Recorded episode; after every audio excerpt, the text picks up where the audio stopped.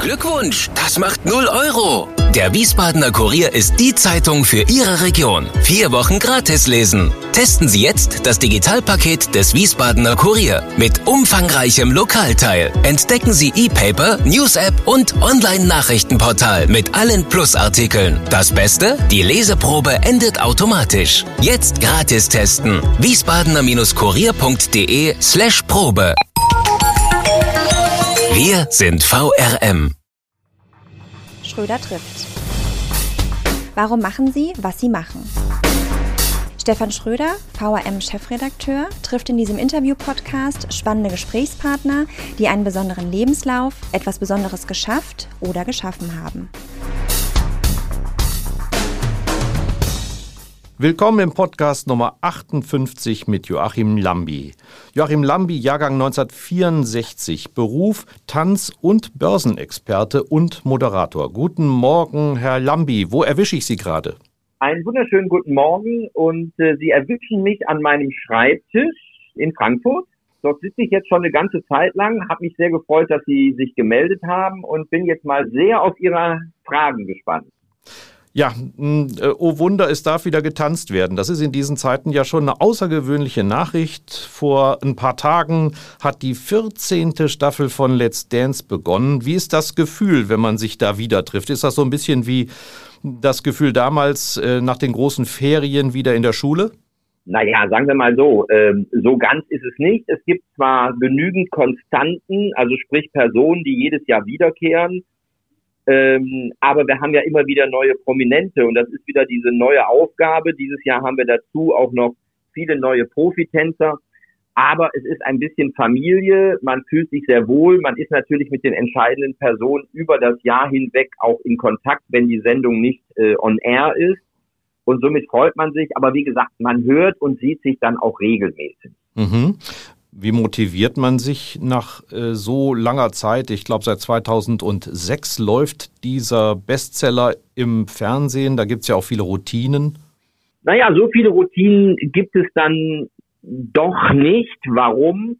Weil natürlich durch die neuen Prominenten immer wieder neue Charaktere in diese Sendung kommen und somit ist zwar die Rumba die Rumba und der Walzer der Walzer, aber die Musik ändert sich, die Paarkonstellation ändert sich, der Charakter des Tanzes ändert sich, der Auftritt ändert sich und somit ist das immer wieder neu und äh, dafür muss ich mich nicht motivieren. Tanzen ist meine Leidenschaft schon von Jugendbeinen an und somit freue ich mich jedes Jahr aufs Neue und da muss ich mich nicht extra für motivieren. Das ist so eine Dauermotivation, um das mal so zu sagen.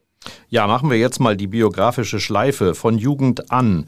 Sie sind äh, nicht nur Tanzsportler gewesen. Ich habe gelesen, Sie waren Wassersportler, Sie also Wasser, Wall, Wasserballspieler. Sie haben Hockey gespielt, Fußball wie alle Jungs. Aber irgendwann, ich glaube so mit 15, 16, weil die Mutter auch beruflich mit dem Tanzsport zu tun hatte, hat sie dann es so das Fieber gepackt.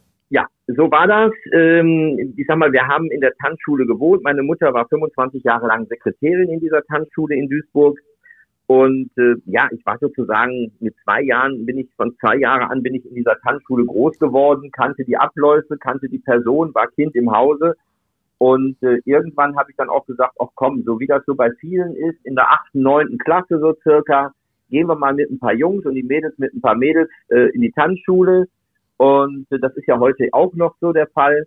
Ja, und dann hat Spaß gemacht, dann äh, ging es relativ schnell mit den Kursen und irgendwann meinte ich, ach komm, probierst du mal. Ich war ja immer schon sehr ein sportlicher oder auch ein Wettkampfmensch. Ja. Äh, probierst du mal das erste Turnier aus, das ist dann super gelaufen und so, ich sag mal, ist das von dem Schnüffeln oder von dem Schnuppern äh, dann zur Leidenschaft geworden. Ja, und aus der Leidenschaft wurde auch Leistung. Äh, Sie sind äh, vielfach ähm, bei Meisterschaften, Europa, Weltmeisterschaften mit Ihrer jeweiligen Partnerin dabei gewesen und haben dort auch ähm, Erfolge erzielt.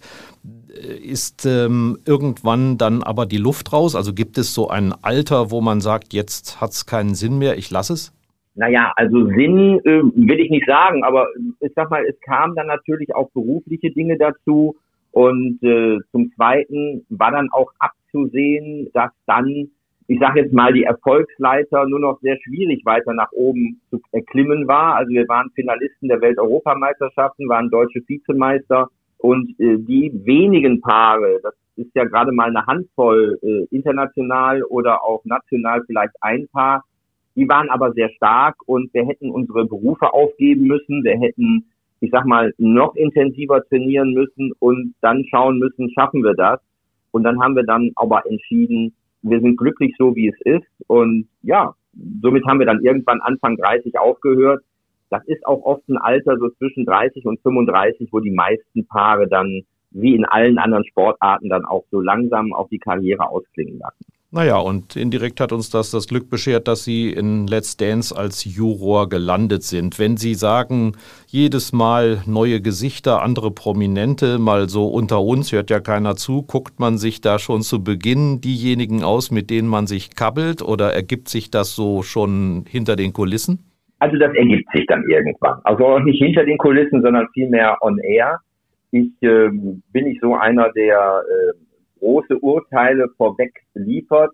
Man hat natürlich ein Gefühl dafür, ähm, wer könnte was leisten, was einen ganz nach vorne bringt und wer ist aufgrund von Alter, Körper, Bewegung, die meisten kenne ich ja sowieso, die bei uns auftreten, schon im Vorfeld von anderen Veranstaltungen oder TV-Sendungen. Wer ist da schon ein bisschen behäbiger oder hat ein paar Schwierigkeiten? Natürlich ist es bei einem 25-jährigen jungen Mädchen etwas einfacher als bei einem 65 Jahre alten Mann. Das sind normale, ja, physische, körperliche Dinge, die sich da abspielen. Aber ich muss ja sagen, da hatten wir auch mal unseren ältesten Sieger mit Ingolf Glück, der war zu dem Zeitpunkt, als er gewonnen hat, 60. Also es ist nicht immer ein Indiz. Aber am Ende des Tages kann man vieles schon vorher erahnen aber die Wahrheit, wie beim Fußball immer gerne gesagt wird, liegt auf dem Platz. Und so äh, werde ich mich genauso vertun und nicht immer richtig liegen in der Voreinschätzung äh, wie andere auch. Wir kommen nachher nochmal zu ähm, Ihrem Spezialgebiet der Kritik. Sie haben ein Buch darüber geschrieben. Wenn Sie jetzt andeuten, dass es wahrscheinlich 60-jährige ältere Männer schwerer haben als 25-jährige junge Frauen, wie gerecht kann das Urteil dann sein? Sind Sie da unbestechlich im Sinne von, ich gehe nur nach dem, was ich sehe und nicht nach dem, was jemand an Leistungspotenzial innerhalb des Turniers aufgebaut hat? Ja, äh, also die, wie gesagt, entscheidend sind die anderthalb bis zwei Minuten, die äh, abends ab 20.15 Uhr bei RTL stattfinden. Alles andere ist vollkommen egal. Und wenn einer eine gute Leistung bringt, dann kriegt er die Punkte. Und wenn einer, egal wie alt oder wie er aussieht oder wer er ist, eine schlechte Leistung bringt, dann kriegt er halt nicht so gute Punkte. Das ist das einfache Spiel. Und so war es ja auch bei Ingolf Lück. Am Ende ist es eine sehr lange Staffel, über drei Monate. Es ist dann natürlich auch, je älter man ist, körperlich auch schon sehr anstrengend. Es werden ja nicht weniger Tänze, es ist jede Woche mindestens einer, hinterher zwei, am Ende drei. Das geht dann schon auf die Knochen irgendwo. Wo setzen Sie sich selbst Grenzen bei der Kritik? Die Kritik darf nicht in das Persönliche gehen. Ja, also ich sage mal, wenn ich versuche immer, das gelingt einem natürlich nicht permanent, aber ich versuche immer so objektiv und sachlich wie möglich zu bleiben. Denn ich glaube, die trainieren alle sehr viel, vier bis acht Stunden am Tag. Und dann haben die alle ein ehrliches Urteil erwartet und eine ehrliche Bewertung erwartet. Ich sehe das auch nicht nur in der Bewertung von mir zu dem Prominenten, der jetzt gerade vor mir steht und getanzt hat, sondern vielmehr auch in der Verbindung zu den anderen. Ich sage mal, wenn ich äh, meine Kollegen manchmal sehe, die für eine wirklich schlechte Leistung äh, noch ein paar Punkte geben, dann steht das in keiner Verhältnis, wenn sie einem anderen Kandidaten, der deutlich besser war, vielleicht einen Punkt oder vielleicht die gleiche Punktzahl geben. Ich glaube, auch da müssen Relationen stimmen, auch für die Motivation derjenigen, die gut sind. Es kann nicht immer nur sein, dass wir die Schwachen so mitschleppen. Auch die müssen was in unserer Sendung leisten. Und die Guten dafür, ich sage jetzt mal, ich will nicht sagen bestrafen, aber nicht so gut bewerten, nur weil sie so gut sind. Auch da müssen Unterschiede rausgearbeitet werden. Heißt, wenn der Lambi mich gut benotet, dann bin ich gut. Das ist meine Maxime. Mhm. Mit anderen Shows sind Sie ganz schön kritisch ins Gericht gegangen. Sie ähm, sagen also, Let's Dance ist was anderes als äh, Deutschland sucht den Superstar oder Popstars oder Germany's Next Top Model. Wo ist da der Unterschied? Naja, Sie müssen eins bedenken. Bei uns zum einen tanzen Prominente. In den anderen Sendungen sind No-Names vor Dieter Bohlen, vor Heidi Klum. Man geht natürlich mit Kollegen, die man immer wieder sieht, ein wenig anders um, als vielleicht mit Menschen, die man einmal sieht und dann nie wieder sieht. Trotzdem sollte man vor allen Menschen Respekt haben, weil sie versuchen ja durch diese Shows eine gewisse Öffentlichkeit zu bekommen, eine gewisse, für manche auch Berühmtheit zu bekommen. Letztendlich auch da zählt die Leistung. Ich glaube aber hier, ich sag mal, bei Heidi Klums Germany's Next Top Model, die Leistung ist da schwer abzusehen. Ich sag mal, das ist natürlich auch sehr eine optische Geschichte. Es ist, die müssen natürlich einige Aufgaben erfüllen. Ähm, und das sind viele junge Mädchen, die sind zwischen 16, 17 und 25 im größten Teil, äh, haben vielleicht noch nie groß was mit der Öffentlichkeit gemacht. Und dann muss man die natürlich auch behutsam anfassen. Ähnlich ist es bei DSDS. Die Leistung dort ist das Singen. Und äh, ich finde, das ist in den letzten Jahren vielleicht ein bisschen in den Hintergrund getreten. Ich glaube schon, dass das der große Unterschied ist zu uns. Bei uns zählt, und das ist das, was der Zuschauer schätzt, absolut die Leistung. Mhm. Was die Menschen oder was die Prominenten aus dem Nichts hervorzaubern. Denn äh, ich sag mal, 9,5 von 10 haben vorher nie in irgendeiner Form Standard- oder lateinamerikanische Tänze getanzt.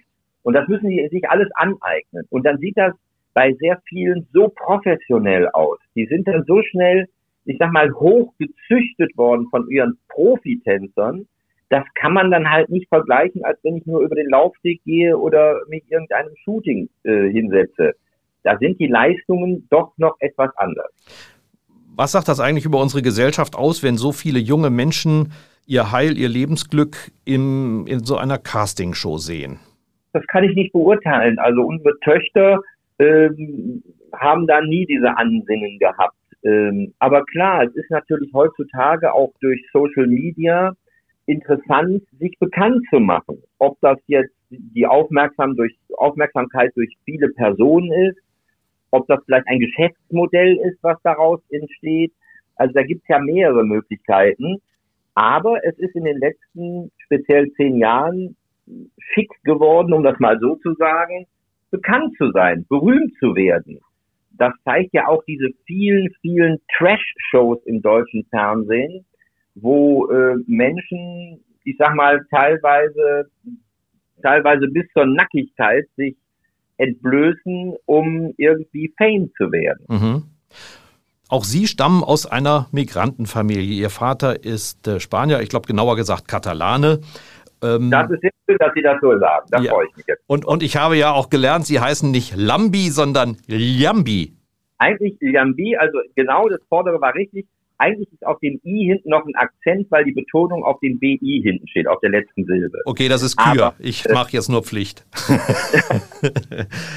Aber ich bin, ja, ich bin ja in Deutschland geboren, meine Mutter ist Deutsche. Äh, und das wäre dann vielleicht für äh, ein bisschen Überforderung. Und deshalb war ich immer auch als Spitzname der Lambi und dann ist das auch für mich vollkommen in Ordnung gewesen. Ja, das ist ja inzwischen sogar eine Marke geworden, kann man sagen. Die, ähm, die Sehnsucht auch gerade ähm, als Kind aus einer Migrantenfamilie berühmt oder bekannt zu werden, scheint ja besonders ausgeprägt zu sein. Denn wenn ich die Tanzshows sehe oder die äh, Gesangsshows, aber auch in, in, Sportvereinen, junge Menschen, die sich da reinhängen, sind ganz viele mit migrantischem Hintergrund. Wie erklären Sie sich das? Ich habe da keine richtige Erklärung für. Ich muss sagen, ich bin sehr, sehr deutsch groß geworden. Wir sind zwar oft in den Urlaub gefahren zu meinen Großeltern, Onkel und Tante äh, nach Katalonien an die Costa Brava, aber ich hatte jetzt nicht den Druck als Migrationskind. Das hatte ich nie. Ich war hier immer voll akzeptiert. Nun muss man auch sagen, dass Spanier, Italiener, die damals natürlich in den 60er Jahren sehr viele gekommen sind, in Deutschland nie irgendwelche großen Probleme haben. Die waren immer von Anfang an integriert. Und ich muss auch sagen, ich komme aus Duisburg. Wir haben einen den höchst, der höchsten Anteile neben Berlin äh, in Deutschland an der türkischen Community. Auch da war zu der Zeit, wo ich in Duisburg gelebt habe, bis zu meinem 24. Lebensjahr, darüber kann ich ja nur sprechen, nie ein Problem mit den türkischen Mitmenschen und es war immer sehr angenehm. Ich finde, heutzutage ist natürlich der Anteil an Migrationshintergründen deutlich größer geworden. Und ich finde es vollkommen okay, wenn man irgendwo Dinge sucht, wie jetzt den Sport zum Beispiel, wo man Anerkennung findet, wo man sich wohlfühlt, wo viele Migrationshintergründe zusammenkommen, viele Nationen zusammenkommen. Das sieht man speziell natürlich auch im Fußball, aber auch bei uns beim Tanzen. Wir haben eine riesen Community aus den osteuropäischen Ländern, allen voran natürlich aus Russland, aus Rumänien, aus Tschechien, aus Polen. Und die kommen alle gut miteinander aus, genauso wie beim Fußball alle gut miteinander auskommen, mal mal auf die kleinen äh, Sticheleien und Feindseligkeiten von einem zum anderen Verein abgesehen. Und ich glaube, das bietet der Sport und deshalb war für mich auch früher in der Jugend der Sport stand ja immer an erster Stelle. Es mhm. war für mich unheimlich wichtig, neben dem körperlichen auch das soziale Miteinander zu, äh, zu haben. Und das war großartig. Das ist ja das Schöne auch bei Kindern und Jugendlichen. Das sehe ich auch bei meiner äh, jungen Tochter, die auf eine internationale Schule geht, äh, wo viele Nationen zusammenkommen. Da gibt es kein du bist der und mhm. du bist die, sondern die sind ein Team, die sind eine Klasse, die sind eine Jahrgangsstufe und so sollte es auch sein.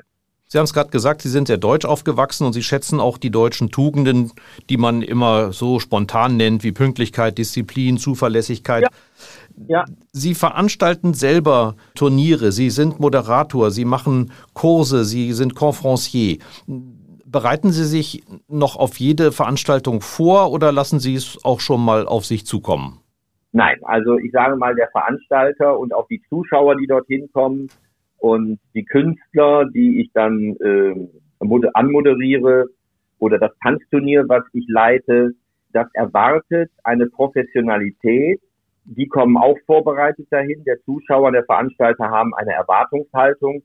Und dann muss man zu jeder Veranstaltung auch dementsprechend inhaltlich vorbereitet sein. Das macht man natürlich in einigen Gesprächen, Telefonaten, Mails etc. Ich bin Gott sei Dank in der glücklichen Lage, dass ich sehr viele ich sag mal, Wiederholungstäter unter meinen Veranstaltungen habe, die sagen, Mensch, wir freuen uns, wenn du nächstes Jahr wiederkommst.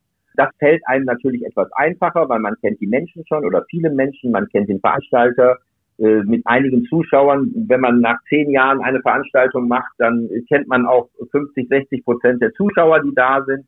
Das ist alles sehr schön und angenehm, aber auch selbst nach zehn Jahren muss man sich den Gegebenheiten anpassen und dementsprechend vorbereitet sein. Mhm. Ich finde, das ist ein Respekt gegenüber den Zuschauern und vor allem auch der Veranstalter zahlt einem ja auch ein Honorar und da möchte man ja auch eine gute Leistung bringen.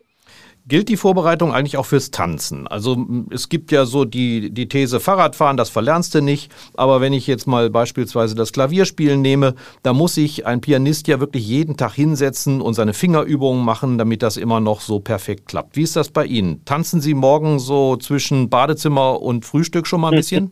Nein, eigentlich nicht so sehr.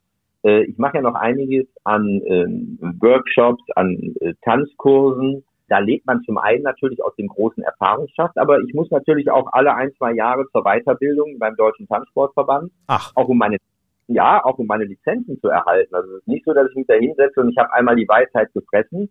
Äh, nicht nur, dass ich das muss, das mache ich auch sehr gerne, einfach um zu sehen, was ist Trend, was ist aktuell, was hat sich vielleicht verändert und äh, der Tanzsport, genauso wie andere Sportarten, verändern sich jährlich, dekadenmäßig. Ähm, wenn man mal sieht, als ich getanzt habe bis 1995 und vergleicht das 25 Jahre später heute, dann sind da gerade im athletischen Bereich Welten und der athletische Bereich beeinflusst natürlich dann auch ungemein auch die, die Bewegung letztendlich. Und das sind alles Dinge, da muss man sich weiterbilden und das gehört einfach dazu. Heißt das, der Tanzsport ist athletischer geworden? Definitiv. Also der Weltmeister, der hat mal einen Weltmeister, 13 oder 14 Mal ist der Profi-Weltmeister geworden, Donny Burns, Gainer Fairweather aus äh, Schottland. Unerreichtes Paar waren zu ihrer Zeit also vom zweiten äh, äh, Dekaden, wie soll ich sagen, Milchstraßen weit entfernt äh, heutzutage hätten die, hätten die keine Chance ins Finale zu kommen. Ja, da gibt es also mehr Hebefiguren oder was ist dann der Unterschied? Hebefiguren sind ja beim Tanzen eigentlich gar nicht erlaubt. Äh, das, was wir bei Let's Dance machen, ist ja eine Kombination aus dem Tanzen und, und, und Show ein bisschen. Ne? Ja. Der Zuschauer hat auch ein bisschen Show bekommen. Äh, aber wir haben das ja auch eingeschränkt oder beschränkt, dass das jetzt nicht eine reine äh, Showveranstaltung wird bei RTL. Aber äh, nein, die Schritte oder die Figuren sind ja teilweise gleich geblieben, aber die Ausführungen verändern sich, die Geschwindigkeiten verändern sich. Und wenn man mal den Fußball der 70er Jahre mit Franz Beckenbauer und Gerd Müller mal sich, äh, wir beide sind in dem Alter, wir können ja. uns daran noch erinnern, und dann heutzutage das Spiel nimmt. Äh, ich habe gestern Abend zum Beispiel mit meiner Tochter noch äh, Barcelona gegen Sevilla geguckt, Rückspiel in der Copa del Rey. Ein fantastisches Spiel, eine, eine Ballgeschwindigkeit, eine Athletik. Da muss ich sagen, die Mannschaften in den 70er Jahren waren zu ihrer Zeit absolut Weltklasse, Bayern München oder Borussia Mönchengladbach. Aber was da heute passiert, ja, ich sag mal, die würden die schwindelig spielen. Aber es ist Ihnen nicht unangenehm, dass man sie bei YouTube immer noch sehen kann. Ne? Von 1985, 86 habe ich einen Ausschnitt gesehen. Auch in den 90er Jahren sieht man sie ja. übers Parkett wirbeln. Sehr schön ist das sogar. Ich freue mich darüber. Und ich gucke auch ab und zu noch die alten Videos, nicht nur von mir, ja. auch aus den 70er Jahren. Ich bin da richtig spitz drauf, weil ich finde das schön, dass alles zu seiner Zeit seine Berechtigung und auch seine Wirkung hat. Das ist nun mal heute so. Und der Jugend gehört äh, die Zukunft und das äh, ist auch vollkommen in Ordnung. Das habe ich damals vor 30, 35 Jahren erwartet und das können unsere Kinder heute von uns erwarten, dass wir das respektieren und akzeptieren, so wie es ist. Sie sprechen von Jugend, ich spreche von Alter. Neulich hat ein Altersforscher zu meiner Enttäuschung gesagt, vergessen Sie Sudoku, vergessen Sie Fremdsprachen. Das Einzige, was gegen Altersdemenz wirklich hilft, sind das Spielen eines Musikinstruments und das Tanzen. Können Sie sich ja, das vorstellen? Sehr, weil äh, gerade ich kann jetzt mehr für das Tanzen natürlich reden. Mhm. Ich habe sehr oft auch Veranstaltungen, wo getanzt wird, wo Menschen 80, teilweise 90 plus kommen und dann, dann sind da sogar, natürlich wenige Personen, aber ich hatte letztens einen älteren Herr, der war 94, der kam mit seiner Tanzpartnerin, hat er gesagt. Nicht mit seiner Mutter, ja, ist klar. Ja, die war 83. Und sie kam zu einer Veranstaltung, zu einer Tanzveranstaltung, wo eigentlich die Menschen zwischen 20 und 70 waren, sagen wir mal. Also die waren schon so ein bisschen exotisch da. Und dann ja. bin ich hin, ich kannte ihn nicht, habe ich gesagt, ich finde das großartig. Ich würde mal tippen, sie sind so um die 80 rum. Dann hat er mir das alles erzählt. Und das sind so die schönen Momente, wo ich sage, Mensch, was das Tanzen einem doch gibt, das Körperliche, aber in Kombination auch mit dem Geistigen, ja. wo ich Spuren nachdenken muss, da muss ich mich auf der Fläche bewegen. Die beiden Herrschaften hatten sich auch zu dem Abend, er hatte sich in einen dunklen Anzug gebracht, mhm. die ein schickes Abendkleid an, also altersgerecht. Also ich muss sagen, wenn man will, kann man viel auch im Alter machen und ich war glücklich, die beiden da so glücklich zu sehen in dem Alter. Jetzt äh, werde ich mal ähm, persönlich. Ich habe meinen Tanzkurs, ich glaube, im Alter von 16 absolviert und danach nur noch Freestyle auf dem Parkett hingelegt. Hätte ja. ich eine Chance mit meinen über 60 jetzt nochmal das Tanzen, auch äh, nicht Turniertanzen, aber das Tanzen normal zu lernen? Ja, natürlich.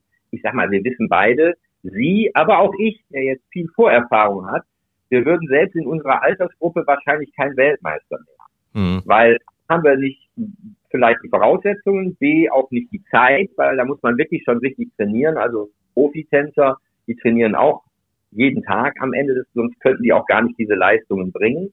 Äh, aber natürlich auf einem vernünftigen Niveau, auch können auch Sie wahrscheinlich ein bisschen das Tanzbein schwingen. Okay. Ich habe gesehen, wie Sie, wie Sie sich grundsätzlich bewegen, aber man kann schon vom grundsätzlichen Gehen oder Laufen oder sich drehen schon sehen, naja, der hat ein bisschen Körpergefühl oder der hat wenig Körpergefühl. Äh, wie, wie gehen wir mit dem Begriff Taktgefühl um? Ist ja zweimal zu sehen. Also Taktgefühl ist einmal der Takt in der Musik, ob ich ein Musikgefühl habe, ob ich den Takt treffe, so außer Takt tanzen tut einem eigentlich immer beim Sehen ein bisschen weh. Aber Taktgefühl hat für mich auch so ein bisschen was zu tun mit, wie gehe ich mit anderen Menschen um und wie sensibel gehe ich mit anderen Menschen um. Das ist der zweite Begriff Taktgefühl. Mhm. Ich habe mal, ähm, wie das einfallslose Journalisten gerne tun, im äh, Internet gegoogelt und bitte Sie jetzt Ihren Favoriten unter diesen fünf Sprüchen zu, mhm. auszudeuten. Tanzen ist Träumen mit den Füßen. Verloren sei uns der Tag, wo nicht einmal getanzt wurde. Fast niemand tanzt nüchtern, es sei denn, er ist verrückt. Tanz ist die verborgene Sprache der Seele. Tänzer sind die Athleten Gottes. Naja, also mir gefallen äh, vor allem der erste und der vierte Spruch, also mit dem Träumen, das ist auf jeden Fall eine Geschichte. Ja. Und Tänzer, die guten Tänzer, das ist das, was wir immer bei Let's Dance sagen, die äh, vertanzen ihre Seele. Also die ah. beiden Sprüche in Kombination sind eigentlich das, wie ich das auch sehe. Martha Graham hat äh, die verborgene Sprache der Seele im Tanzen entdeckt. Und äh, Tanzen ist treu mit den Füßen ist der Titel eines Buches von Anita Hipp, Achim Großer und Jule Pfüller, nur der Vollständigkeit halber. Ja. Übrigens, äh, die Athleten Gottes äh, als Tänzer hat Albert Einstein gesehen. Dass der sich ja. damit, hätten Sie gedacht, dass der sich mit Tanzen beschäftigt? Nein, aber äh, Tanzen ist ja ein, ein, ein, ein fester Bestandteil unserer Gesellschaft. Äh, hier in Deutschland wurde immer schon getanzt schon vor den ersten Weltkriegen. Und ähm, auch die Tanzschulen gibt es in Deutschland viel, viel länger als in vielen anderen Ländern. Das ist ein Kulturgut Tanzen und deshalb ist es auch so tief bei uns in der Gesellschaft verankert. Wir haben es gerade gesagt, Sie waren jahrzehntelang Turniertänzer. Da geht es um Leistung, da geht es um Bewertung, da ärgert man sich über vermeintlich falsche, ungerechte Bewertungen. Kommt da noch das, das schöne Gefühl auf? Hat man da doch trotzdem Spaß? Ja, man hat den Spaß, weil man, ich sag mal, jeder berufliche oder wie sportliche Weg ist ja nicht eine gerade Linie nach oben oder nach unten. Der geht ja immer in Wellen. Und äh, natürlich gibt es Turniere, die möchte man gerne so aus seinem Gedächtnis äh, streichen. Und es gibt natürlich viele Turniere auch und einige wenige, äh, die dann die Highlights sind, die möchte man immer wieder sich anschauen oder ins Gedächtnis zurückrufen. Und somit gehören die Bewertungen dazu. Das weiß man im Vorhinein, wenn man diesen Sport ausübt. Es gibt ja keinen VAR wie beim Fußball und der vertut sich ja heutzutage auch noch oft genug. Also somit, nö, ich glaube, äh, Bewertung und Tanz, das gehört zusammen. Und am Ende muss man für sich vom Parkett gehen und sagen, Mensch, heute habe ich alles gebracht, die Leistung, die ich kann. Es war für mich wunderschön. Es hat nicht gereicht aus diversen Gründen, ob das Wertungsgericht jetzt nicht pro für mich war oder vielleicht waren die anderen Paare ja auch wirklich besser. Das sind ja oft subjektive Eindrücke, die man persönlich hat. Aber am Ende, wenn der Spaß nicht verloren geht, dann äh, ist alles gut. Und dass man mal die ein oder andere Niederlage einsteckt, das müssen wir ja alle jeden Tag, ob im Privat oder im Beruflichen. Wenn alles optimal läuft, gelaufen ist beim Tanzen, was sind das für Gefühle, die da in einem aufkommen? Ist das wie Fliegen? Ist das wie wenn Sie Alkohol getrunken hätten? Ist, sind das Endorphine, die sich da freimachen? Glücksgefühle? Beschreiben Sie es mal. Ich glaube, Sie haben es da schon ganz gut zusammengefasst. Da sind, da sind sehr viele Momente, Gefühle, die, die einen so ein bisschen überwältigen lassen, weil man muss ja eins sagen, man ist ja mit einer, mit einem Tanzpartner oder einer Tanzpartnerin zusammen. Man ist ja so ein kleines Team und äh, gemeinsam müssen in aller Regel zwei unterschiedliche Geschlechter äh, auf dem gleichen Leistungslevel viel leisten. Und äh, ich bin dann auch immer ganz happy gewesen früher über meine Tanzpartnerin oder auch über die weiblichen Tänzerinnen, das ist auch was wir heutzutage bei Let's Dance sehen.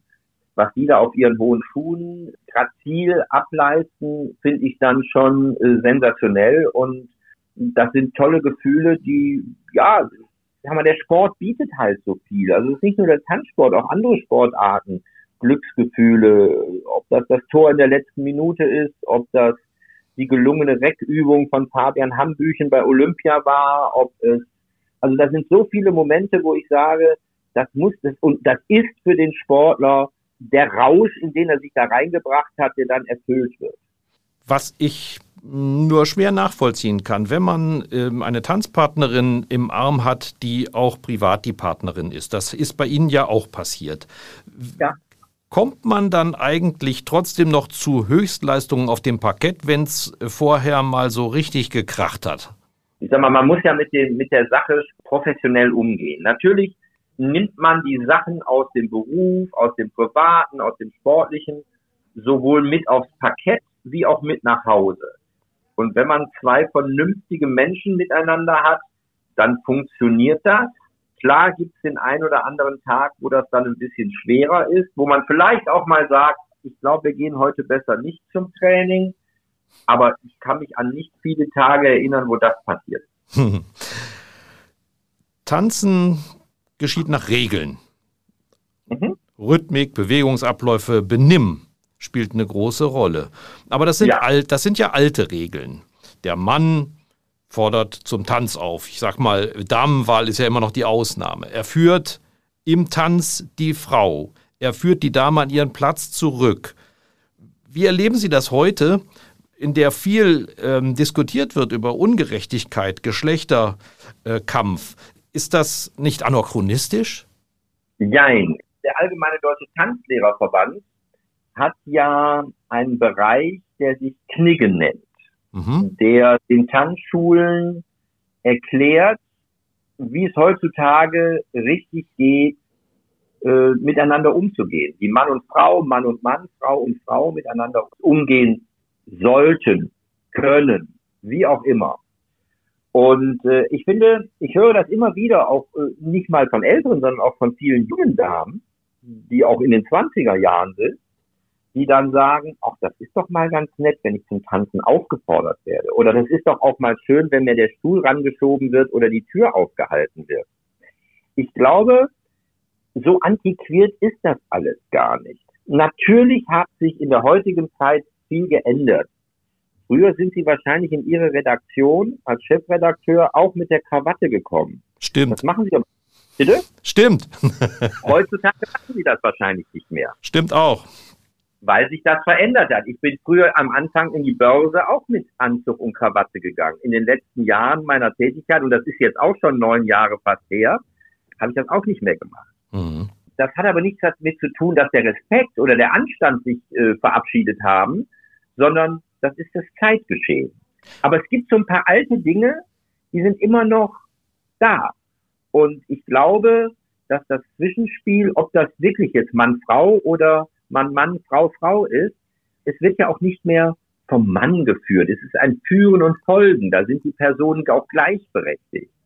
Aber hier und da freut sich dann auch, und ich rede jetzt einfach mal äh, aus dem Privaten, eine Frau, wenn der Mann auch mal sagt, Mensch, lass uns doch heute mal das machen. Mhm. Oder lass uns doch mal, wir fahren jetzt mal rechts rum. Äh, ich glaube, umgekehrt übrigens auch ich glaube, das ist dann eine, eine Partnerschaft oder auch ein Team, das auf gleicher Ebene ähm, letztendlich funktionieren wird. Könnten Sie sich eine Und, Welt, Entschuldigung, was ich unterbreche, könnten Sie sich eine Welt vorstellen, in der ähnlich wie bei der Sprache auch beim Tanzen künftig gegendert wird? Also ich finde das ja mit der Sprache schon teilweise sehr übertrieben. Ich kann mich an die Diskussion erinnern, die, äh, ich glaube, Ursula von der Leyen oder war es schon äh, Annegret äh, Kamm-Karrenbauer für die Bundeswehr äh, initiieren wollte, wo alle äh, Titel und Ränge in der Bundeswehr äh, gegendert werden sollen. Admiralin. Gesagt, bitte? Admiralin. Admiralin oder Ober, Ober, Oberster, äh, Oberst, Oberstin oder keine Ahnung. Und selbst, und das fand ich das Erstaunliche, und da sollte man mal wach werden, selbst die Bundeswehrsoldatinnen gesagt haben, habt ihr sie noch alle irgendwo? Mhm. Das ist ja dann auch Gott sei Dank ad acta gelegt worden, dieses Thema. Zeigt aber ganz klar, dass das, was wir uns denken mit dieser Gleichberechtigung, jetzt müssen auch noch die Worte gleich sein und äh, am besten äh, äh, Unisex und am besten, äh, man hat ja schon Angst, wenn man schreibt, unsere Profitänzer, dann schreibt man heutzutage unsere Profitänzerinnen und Tänzer. Wo ist da der Unterschied? Ich bin da vielleicht ein bisschen altmodisch, aber vielleicht bin ich auch einfach praktikabel, weil ich glaube, keiner Frau oder keinem Mann fühlt sich zurückgesetzt, wenn da steht von unseren Tänzern, unsere 14 fantastischen Profitänzer. Dann ja. sagen die sieben Profitänzerinnen nicht, ja, der hat uns ja gar nicht gesagt, äh, erwähnt, so ungefähr. Also ich muss sagen, da sollten wir alle nochmal und gerade die, die meinen, sie müssten hier Änderungen vornehmen, in Gesetzestexten, in Vorgaben und, und, und, sollten nochmal nachdenken, sollten vielleicht mal mit Betroffenen sprechen. Und ich glaube, vielleicht ist eine oder zwei von hundert, die sich da zurückgesetzt fühlen. Aber ganz ehrlich, ich glaube, da haben wir derzeit größere Probleme als dieses Problem. Immerhin, Let's Dance geht ja auch jetzt voran und hat, glaube ich, zum ersten Mal auch äh, ein männliches Tanzpaar auf dem Parkett. Ja, ja. Wird da Ich immer abwechselnd geführt? Also wir hatten ja mal vor zwei Jahren Kerstin Ott, die mit einer Frau getanzt hat. Ja. Das ist die Säckerin. Äh, und äh, als äh, sozusagen fand ich das damals schon gut. Das Problem war nur, Kerstin Ott war zu schlecht im Tanzen. Hm. Somit hat das einen Effekt gehabt irgendwo. Jetzt sieht das, glaube ich, anders aus. Nikolas Puschmann, der bekannt wurde aus Prince Charming, hat einen männlichen Tanzpartner und ich muss ganz ehrlich sagen, ich kenne das ja schon aus dem deutschen Tanzsportverband. Wir Ach, haben, das gibt's schon. Mhm. ja, wir haben gleichgeschlechtliche Turniere, Frau, Frau, Mann, Mann. Und es ist jetzt für mich nichts Neues mehr. Nun muss ich auch noch dazu sagen, ich kann mich schon zu meiner aktiven Zeit erinnern, dass auch im Tanzsport, ähnlich wie, ich würde mal wirklich frech sagen, wie in allen anderen Sportarten auch, auch Fußball, es eine große Community gibt, die homosexuell ist Mhm. ob das Frauensport ist, ob das im Männersport ist. Fußball hat dann natürlich, will dann immer seine Sonderrolle haben, weil sie ein bisschen Angst vor der Fan-Community haben. Aber ich sage Ihnen eins, ähm, Herr Hitzensberger aus Stuttgart war ja der Erste, der aber nach seiner Karriere sich sozusagen geoutet hat. Ich habe da vollkommen Respekt vor. Ich kann mir auch vorstellen, dass das nicht einfach ist, wenn man da in Dortmund äh, vor die 30.000 Mann Tribüne läuft und würde dann sagen, hey, ich bin schwul, Mhm. äh, und ja natürlich richtig was los. Da kann ich die Spieler ein bisschen verstehen. Auf der anderen Seite, jeder Sport hat äh, diese Menschen. Äh, die, die Gesellschaft ist so. Und ich finde es großartig, dass wir äh, auch diesmal wieder äh, einer homosexuellen Partnerschaft, in dem Fall der eine Tänzer, nämlich Nikolas Puschmann, dass er das macht. Er macht das bis jetzt hervorragend. Ich glaube auch, dass er weit kommen wird. Nicht nur, weil er so ist, wie er ist, sondern weil er auch gut tanzt ich freue mich darüber. Wir sind doch eine offene Gesellschaft, auch in Deutschland. Und das sollten wir immer weiter vorantreiben. Wissen Sie, ich komme aus so vielen Branchen, die gerade Kultur und Sport beinhalten. Ich kann mich erinnern an eine deutsche Meisterschaft, wo ich im Finale stand. Da waren sechs Frauen, die getanzt haben, natürlich von den sechs Paaren. Es waren fünf schwule Männer und ich. Mhm. Und ganz ehrlich, wir haben uns alle großartig verstanden und das ist schon 25, das ist schon 30 Jahre her. Tanzsport ging voran. Wir kommen jetzt zu einer Rubrik, die heißt Auf ein Wort. Und äh, in dieser Rubrik sind Sie aufgefordert, sechs Fragen besonders kurz, am besten durch Ja. ein Wort zu beantworten. Sind Sie bereit, Herr Lambi? Sehr gerne. Vor was haben Sie am meisten Angst? dass ich irgendwann mal schwer erkranke und meine Frau und meine Kinder nicht mehr lange bei mir habe. Oder die, besser gesagt umgekehrt, die mich nicht mehr. Was ist Ihnen eine Sünde wert? Was Süßes. Jeder Mensch ist eitel. Woran erkennt man das an Joachim Lambi? Wenn ich irgendwo hingehe zu einer Veranstaltung, ist immer alles top vorbereitet, aber vor allem optisch auch immer die Haare gemacht. Wie gesagt, ich habe die Haare da schön. Welcher Mensch ist Ihr Vorbild? Ja, ich habe eigentlich gar nicht so große Vorbilder. Ich kann nur sagen, ist äh, mein alter Trainer Karl Breuer, ähm, dem ich viel zu verdanken habe, ähm, vor allem aber auch äh, politisch, sportpolitisch, menschlich. Äh, das ist so ein einer, wo ich sage, das ist so ein, ein kleines Vorbild von mir, wo ich wo ich sage, das war ein großartiger Mensch oder ist noch ein großartiger Mensch mit 89. Aber ansonsten jeder ist seines Glückes Schmied. Das hört sich jetzt so ein bisschen blöd an und abgedroschen, so ein Spruch, aber äh, ja, das so ein bisschen Vorbild ist Karl Breuer. Was hätten Sie denn beruflich gerne noch machen wollen, außer dem, was Sie jetzt tun? Aber ich habe so viel gemacht. Ich habe professionell getanzt. Ich war Bankkaufmann, ich war Börsenmakler, ich bin oder bin immer noch im Bereich Finanzen mit Vorträgen und Dingen unterwegs. Ich bin im Fernsehen, mache Unterhaltung, ich moderiere. Also ich habe so viel gemacht. Also ich wüsste jetzt nicht mehr, ob ich noch die Currywurstbude nachts zwischen drei und fünf aufmachen müsste. Kann ja noch kommen. Äh, kann ja noch alles kommen. Im Moment bin ich, glaube ich, gut ausgelastet und rundum glücklich. Also somit, ich beklag mich nicht. Es ist alles so gekommen, mit viel, ein bisschen Glück dabei. Das gehört im Leben auch dazu. Aber ich bin rundum zufrieden eigentlich beruflich im Moment. Letzte Frage. Ihr größter Wunsch fürs Alter? Ja, dass ich lange mit meiner Familie, vor allem mit meiner Frau, noch viel erleben darf. Und äh, ich bin jetzt, ich werde dieses Jahr 57, fühle mich super gut im Moment. Und äh, schauen wir mal, wie lange das alles anhält. Ich hoffe noch sehr, sehr lange. Vielen Dank. Das war die letzte Frage natürlich in dieser Rubrik. Jetzt reden wir mal über Geld. Sie haben ich mal hab gesagt, keinen. Sie haben keins, ne? Ja, sind Sie, sind Sie auch ein Vorbild für mich. Also, Ihr Einkommen, haben Sie mal gesagt, das bestreiten Sie immer noch über die Börse. Die Einkünfte aus Let's Dance, die seien gut für schöne Familienurlaube. Ist das noch so? Ich glaube, dass äh, Geld ist ja in Deutschland immer so ein Tabuthema auf der einen Seite und auf der anderen Seite auch so ein Neidthema. Mhm. Leider. Also ich muss sagen, ich erinnere mich mal an eine Zeit, als Dirk Nowitzki noch in, bei den Dallas Mavericks in den USA gespielt hat. Und da wurden ja auch die Gehälter veröffentlicht. Und er hat in einer Saison über 10 Millionen US-Dollar verdient. Und da wurde sich dann hier so ein bisschen aufgeregt, wo ich dann sage, Leute, der Mann ist Deutschlands bester Basketballspieler der letzten Jahrzehnte. Im Moment noch ever. Äh, Dennis Schröder folgt ihm jetzt so ein bisschen nach in, bei den Lakers. Mhm. Aber ähm, wenn er das aushandelt im Vertrag und wenn er das bekommt, dann hat das auf der einen Seite verdient und dann ist das auch in Ordnung. Und da müssen wir uns nicht drüber aufregen, ob das äh, äh, von 12 Millionen, 11 Millionen zu viel sind, dann bekommt er das. Und wenn andere gut Basketball spielen, dann sollen sie es auch bekommen. Und wenn einer das nicht kann, dann muss er gucken, was er was anderes macht, wofür er Geld bekommt. Ich wollte ja gar, ich wollte Sie ja gar nicht beschuldigen, dass Sie zu viel Geld verdienen, um Gottes Willen. Ich wollte, wollte ja nur wissen, wie die Einkünfte verteilt sind, ob das, ob die Börse immer noch ein ganz großes ähm, Geschäft für Sie ist.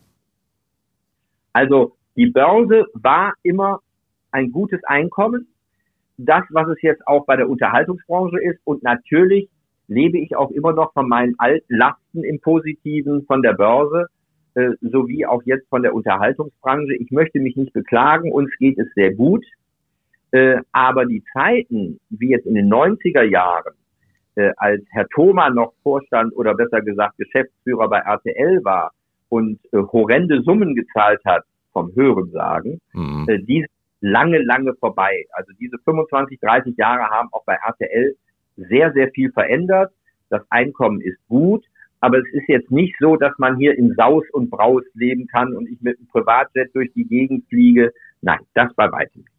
Aber es ist auch nicht so, dass, Sie, dass wir Sie irgendwann beim Dschungelcamp wiedersehen werden. Ich glaube nicht. Hm. Ich finde, das Format hat auch seine Berechtigung irgendwo. Äh, ich finde dieses Format viel spannender als diese Ekelprüfungen, die gegessen werden müssen, finde ich ja, was sich da über die 14 Tage sozial miteinander aufbaut. Äh, das ist vielleicht viel interessanter und so ein kleines Spiegelbild manchmal unserer Gesellschaft. Aber wie gesagt, ich glaube nicht, dass ich irgendwann beim Dschungelcamp äh, dann mal aufschlagen werde. Sie haben es gerade gesagt, äh, wir kommen nochmal auf Ihre berufliche Karriere. Sparkasse Duisburg, Banklehre gemacht, dann nach Düsseldorf auf das erste Börsenparkett dann nach Frankfurt, da waren Sie, glaube ich, anderthalb Jahrzehnte beschäftigt. Ich war insgesamt rund 25 Jahre, knapp 25 Jahre an der Börse, in Düsseldorf und Frankfurt, ja. Kommt man da eigentlich von los? Ist da nicht immer noch der erste Blick in der Zeitung auf die Kurse, beziehungsweise heute guckt man ja aufs Handy? Genau, heute Morgen mein Handy in die Hand genommen, also mein Smartphone, äh, habe direkt die Finanz-App aufgemacht, habe mal so ein bisschen geguckt, wie ist der Stand des DAXes und der anderen Indizes, wie war es gestern in, in Amerika, aber das habe ich gestern Abend schon gesehen. Äh, ich beschäftige mich täglich, äh, nicht rund um die Uhr, aber schon sehr oft, äh, bevor wir telefoniert haben, habe ich dann auch nochmal geschaut, wie, wie ist denn der Stand, wie haben sich die einzelnen Papiere entwickelt. Also ich bin da immer auf dem Laufenden, möchte ich aber auch sein, weil ich ja ich sag mal, jetzt haben wir leider Corona, wo Veranstaltungen nicht stattfinden, aber außer wenn kein Corona ist und Veranstaltungen stattfinden, bin ich ja auch sehr oft auf Finanztalks und auf Veranstaltungen von Banken und Versicherungen unterwegs. Kann man denn heute noch so leben, wie der Costolani das damals gesagt hat, sell in May and go away, also dass man sich praktisch irgendwann gar nicht mehr ja. um seine äh, Liegenschaftssachen ja, kümmert? Ich gebe Ihnen recht, Costolani hat gesagt, kauf was, leg's hin, geh 50 Jahre schlafen so ungefähr und dann bist du reich. Jo. Äh, glaube, dafür ist auch unsere Zeit zu schnelllebig geworden. Aber Unrecht hat er nicht. Wer an der Börse investiert, der muss natürlich auch mal einen langen Atem haben. Wenn ich weiß, ich muss in zwei Jahren ein Auto kaufen, was vielleicht 30.000 Euro kostet und habe selbst nur vielleicht äh, äh diese 30.000, dann ist es natürlich schwierig, die anzulegen, weil ich habe schon so oft erlebt, dass dann, wenn man das Geld braucht, sind die Kurse nicht da, wo man sie gerne hätte. Man sollte an der Börse ruhig was machen, vor allem auch in der Altersvorsorge. weil heutzutage die alleinige Rente vom Staat äh, wird bei weitem nicht so ausreichen bei sehr vielen. Außerdem, wenn wir bedenken, die Menschen werden immer älter und immer weniger junge Leute müssen auch für die Rente einzahlen, wird das Problem ja nicht kleiner und man sollte rechtzeitig auch gerne mit kleinen Beträgen Anlagen tätigen. Äh, man muss ja nicht direkt auf eine Aktie setzen. Es gibt ja mehrere Möglichkeiten, ob in Fonds oder ETFs, was auch immer um da ein kleines Vermögen aufzubauen, was einem dann hinterher auch noch helfen wird. Und wenn man früh genug anfängt, äh, ob jetzt die, die Großeltern für die Enkel oder die Eltern für ihre Kinder vielleicht einen Teil vom Kindergeld mal 20 Euro abzwacken, das bringt dann nach vielen Jahren auch was. Wie sehen Sie den Trend äh, ESG, also Umwelt, Soziales, gute Unternehmensführung, äh, dass das jetzt der neue Maßstab ist? Ist das ein Hype, ein Marketing-Gag oder kann das schon ein fester Trend werden, dass die Anleger künftig sehr, sehr genau auf sowas schauen, bevor sie ihr Geld weggeben? Also ich glaube, das ist ein Kriterium geworden. Das ist noch nicht so im Fokus vielleicht wie äh, andere Dinge wie äh, Branchen, erneuerbare Energien, Healthcare, Wasser. Äh, letztens habe ich gelesen, äh, Sand ist ein großes Problem. Ja, für äh, Bauen, der wird knapp. Mhm. Ja, ja. Und ähm, ich muss sagen, diese Branchen werden, die Verteilung der Branchen wird immer interessanter und immer mehr Leute setzen natürlich auch auf diese Branchen, die zukunftsträchtig sind, die auch, ich sag mal, erneuerbar sind, die grün sind, die, und die Unternehmensführung kommt dann hinten dran. Die ist aber noch nicht so im Moment im Fokus. Ich finde auch diese Diskussion mit der Klausel, jeder DAX-Vorstand muss so und so viele Frauen im, äh, im Vorstand haben. Es tut mir leid. Ich kenne so viele sehr gute Frauen, die auch in diesen Positionen sind. Wer gut ist, und das ist meine persönliche Meinung, wer gut ist, sollte und wird auch immer seine Chance kriegen. Und da ist das Geschlecht oder seine Gesinnung vollkommen egal. Jetzt der heiße Tipp von Ihnen. Ist die Börse schon heiß gelaufen? Sind wir in der Blase oder gehen Sie noch in bestimmte Aktienkurse sogar rein und kaufen? Ja, sag mal, man sollte immer in den Aktien investiert sein. Und ich sag mal, wir sind um 14.000 Punkte im Moment rum im DAX ähm, und aber auch viele andere Indizes wie der MDAX oder der TechDAX äh, haben äh, fantastische Werte, die interessant sind. Ähm, ich bin immer noch sehr positiv gestimmt, weil wir haben immer noch im DAX viele äh, Dinge drin, vor allem natürlich auch äh, Covid-19 drin, der den so ein bisschen bremst. Ich sag mal, wir kriegen ja seitens der Bundesregierung auch gestern Abend wieder immer nur so stückchenweise. Ich kann verstehen, dass man das nicht komplett freigeben will, um nicht in irgendwelche nächsten Restriktionen wiederzukommen. Aber ich glaube, dass die Wirtschaft auch der Einzelhandel vor allem Perspektiven braucht, die sind immer noch nicht für mich so richtig da. Wenn diese Perspektiven kommen, dann werden wir auch sehen, wird die Börse weitergehen. Wir haben noch ein anderes, äh, ein anderes Faktum. Das ist natürlich die Zinspolitik der Europäischen Zentralbank, die äh, ja immer noch mit Geld um sich wirft, äh, der Zins immer noch um die null Prozent ist und somit äh, ja festverzinsliche Anleihen uninteressant derzeit machen die sind ja im Minusbereich. Wenn Sie eine zehnjährige Bundesanleihe nehmen, die ist im Minusbereich. Also da wird ja kein normaler Anleger sein Geld reinstecken. Also bleiben ihnen ja nur Alternativen in Sachwerten. Sachwerte wie Edelmetalle. Ich weiß nicht, ich bin nicht so der richtige Edelmetall-Fan, um das mal so zu sagen. Aber Immobilien und dann natürlich Aktien. Und deshalb glaube ich schon, dass wir da im Moment noch dranbleiben. Das wird sich vielleicht ein bisschen beruhigen, ich will nicht sagen in die andere Richtung gehen, äh, wenn die Zinsen vielleicht mhm. mal nach, nach ein bisschen anziehen, aber da müssten sie schon, das müsste, das wird noch ein paar Jahre dauern. Also ich glaube nicht, dass wir in den nächsten ein, zwei Jahren großartige Veränderungen da sehen werden. Bei Ihnen droht die nächste Konferenz per Video. Ähm, deshalb meine zwei Fragen ganz äh, kurz.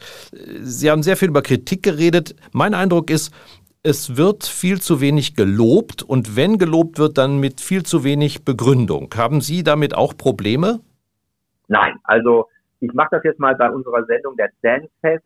Wenn man die letzten Jahre betrachtet, wir haben da sehr viele gute Tänzerinnen und Tänzer gehabt, also prominente Tänzerinnen und Tänzer gehabt und die bekommen dann auch ihre Top-Noten und auch mit einer Begründung, warum sie die bekommen. Mhm, ganz wichtig. Aber gestattet sein, das genauso in die andere Richtung zu machen, dass man halt auch eine schlechte Bewertung dann auch dementsprechend begründet. Das muss in beide Richtungen gehen, sonst funktioniert das Spiel irgendwann nicht. Wer ist Ihre, Ihr schärfster Kritiker, Ihre schärfste Kritikerin? Meine Frau, die äh, mich dann immer mal hier und da bremsen muss und ich muss ganz ehrlich sagen, dafür liebe ich sie natürlich auch. Wie oft hat sie recht bei der Kritik?